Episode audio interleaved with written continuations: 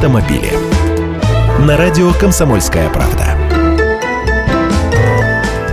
Здравствуйте, я Андрей Гречаник. Почти каждый второй автовладелец в России, а именно 48% наших автомобилистов, стали экономить на своих машинах, выяснили совместно Автостат и сайт объявления Авито Авто. Они опросили более 8,5 тысяч водителей, и вот что открылось.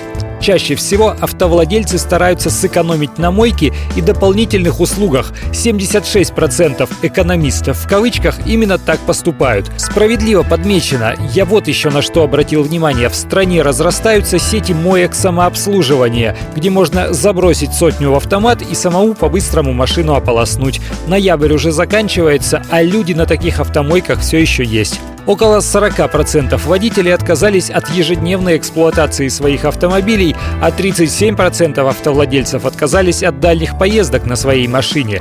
Вот это уже ближе к делу, радикальный ход и очень болезненный, кстати, для человека. Недавно еще были цифры об увеличении в стране количества станций техобслуживания и ремонтных мастерских. И вот при обслуживании автомобилей их владельцы чаще всего стали приобретать более дешевые расходные материалы. 60% опрошенных так поступают вместо немецких и японских запчастей корейские, вместо отечественных китайские. Более трети респондентов, 35%, стали проводить техосмотр автомобиля у знакомого механика в гараже.